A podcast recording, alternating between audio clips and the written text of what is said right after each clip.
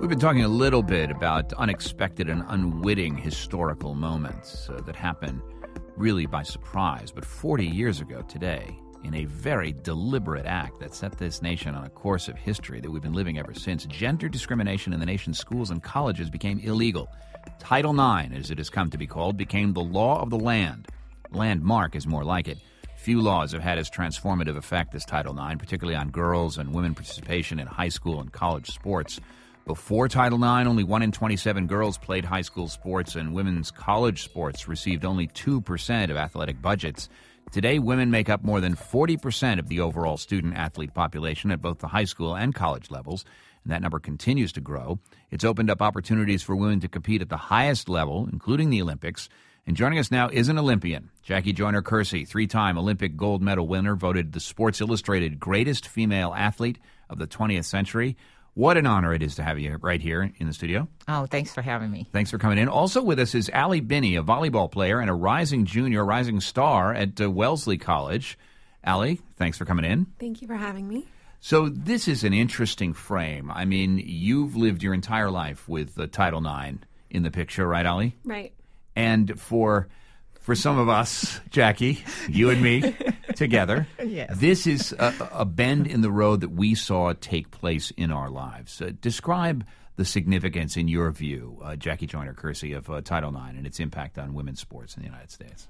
You know, the, the significance of Title nine for me has played a major role uh, role in my life, because it allowed me to have a, a platform to speak about the importance of Title nine. Because even with Coca-Cola and the N C A A bringing a panel together tonight, allow us to continue to talk about how Title nine has impacted not only my life, but a lot of uh, women as well as male male uh, athletes' lives. And so I am the beneficiary of it. Uh, when I was ten, I didn't really understand the impact it was going to have. But as I continued to want to pursue my career in athletics, I realized how important it was that not only uh, I am affiliated with Title nine, but also it's important for people to be enforcing the law of Title nine to allow girls to have a place to participate and do sports and be appreciated for their talents. You know, in many ways, Jackie Joyner-Kersee, uh, ti- before Title nine, the entire educational system in the United States was a farm team for male athletes. But women standout athletes really had to find their own path. After Title nine, it became mainstream. Yes, after uh, nineteen seventy-two, uh, prior to that, there were women that were already participating in sports. Uh, like tonight, the panel with Billie Jean King, uh, everything that she had gone through. And then women way before her, one of my idols, Babe Zaharias, and uh, it's just women who really didn't have a place. I mean, they could play sports, but they weren't really appreciated for their talents. And they had to be unbelievably talented and obviously recognized so that people st- stopped what they were doing and gave them the support. Exactly. And and today you see a, a big difference where a lot of the generations that, that have come after me that uh, people are really appreciating and, and giving young girls a, a place to play and, and appreciating, you know, their talents. Now, Ali Binney, I'm not here to say that you aren't massively talented uh, at volleyball and an obvious Olympian in the way that uh, women had to struggle and, and show themselves uh, before Title nine. Um, but you certainly have some uh, extraordinary heroes since Title nine to look up to. Ex- describe the mentorship that Title nine has represented for you. I think it's, you know, amazing. I mean, even to be sitting here next to such a legend. You know, I think before Title nine, I obviously really can't speak to that, but there weren't a lot of female athletes out there, obviously. And, you know, talking to my mom before I came on the show, actually, she was never taught to be an athlete. She was always taught to be even a housewife, even her in her day, not to date her. Um, and now I think it's great that girls can look up to women and see more than, you know, a housewife or a mother. You know, one of the things you have lived on campus at Wellesley and in uh, dealing with sort of other competitors is the formula that Title nine created, which meant that if you're going to have this investment in male sports, you have to have an equivalent investment in female sports. The reconciling of that formula has meant that certain participation by men in sports has had to decline. How how controversial has that been in your discussions about uh, what took place after Title nine? I think it's hard for some people to understand um, the gap between women's sports and men's sports. I think it's really different, especially if you look at a sport like lacrosse, um, where, you know, women can't check like men. It's not as violent as male sports. Um, my brother was a swimmer, and, you know, he was affected greatly by Title nine. And because because what happened? Because his program because was cut back? Yeah, he went to U C L A. His program was cut back. He ended up transferring to U V A and then went back to U C L A after his swimming career.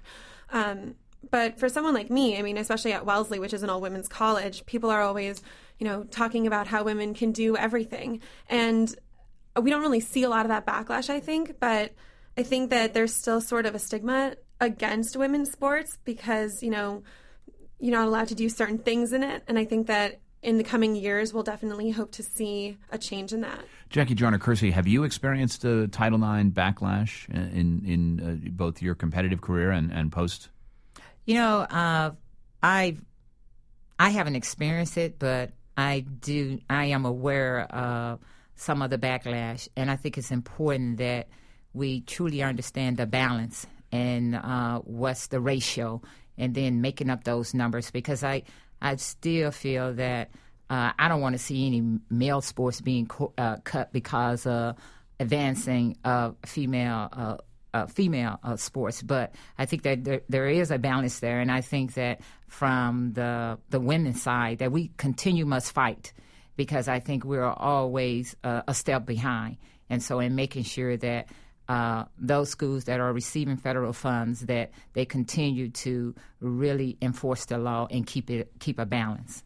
Jackie Joyner-Kersee, uh, how How important is participation? Uh, because you want athletes to succeed and win gold medals, but the participation is as much a, an important piece of Title nine as just the the three-time gold medal winners like yourself. Yes, uh, I am one that is a strong advocate of grassroots programs, and I and I feel that we really have to support uh, grassroots programs from athletes as as well as coaches, because a lot of times you might not see Uh, a lot of female coaches on the grassroots level, but it's important for people to understand that your your state, national, and Olympic champions come from grassroots programs, and it's the same way I feel that the coaches ranks too, because you you got to be willing to work with the de- developmental, and then also in teaching, uh, not just how to become a great athlete, but what is Title nine? Because there's a generation today that's benefiting from Title nine, but they really, really don't understand the significance of it.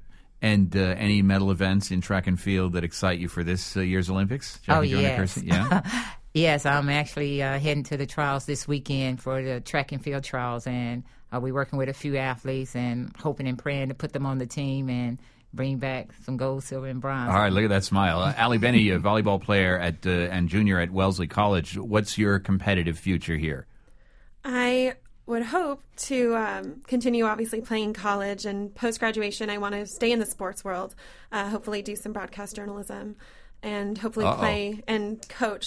On, you know, I'd love to be a coach. What do you make of uh, volleyball's prominence at the Olympics? On the one hand, beach volleyball is all over the place. On the other hand, it's it's a made-for-T V sport, it seems. Yeah, you know, I think it's interesting when you ask female athletes, especially volleyball players, what they think about volleyball, and what you ask male right. males Boy. what they think of the sport. Um, you know, I think that that just goes back to sort of the difference between females and male sports and how they see each other.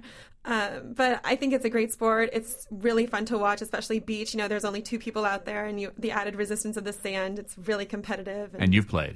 I Yeah, I started yeah. out on the sand, actually. Really? Great. Well, you know, and, and of course, because of Title nine, the discussion and the debate and the question of what kind of sports and who likes what goes on. Yes, and I think the great thing about Title nine is empowering women.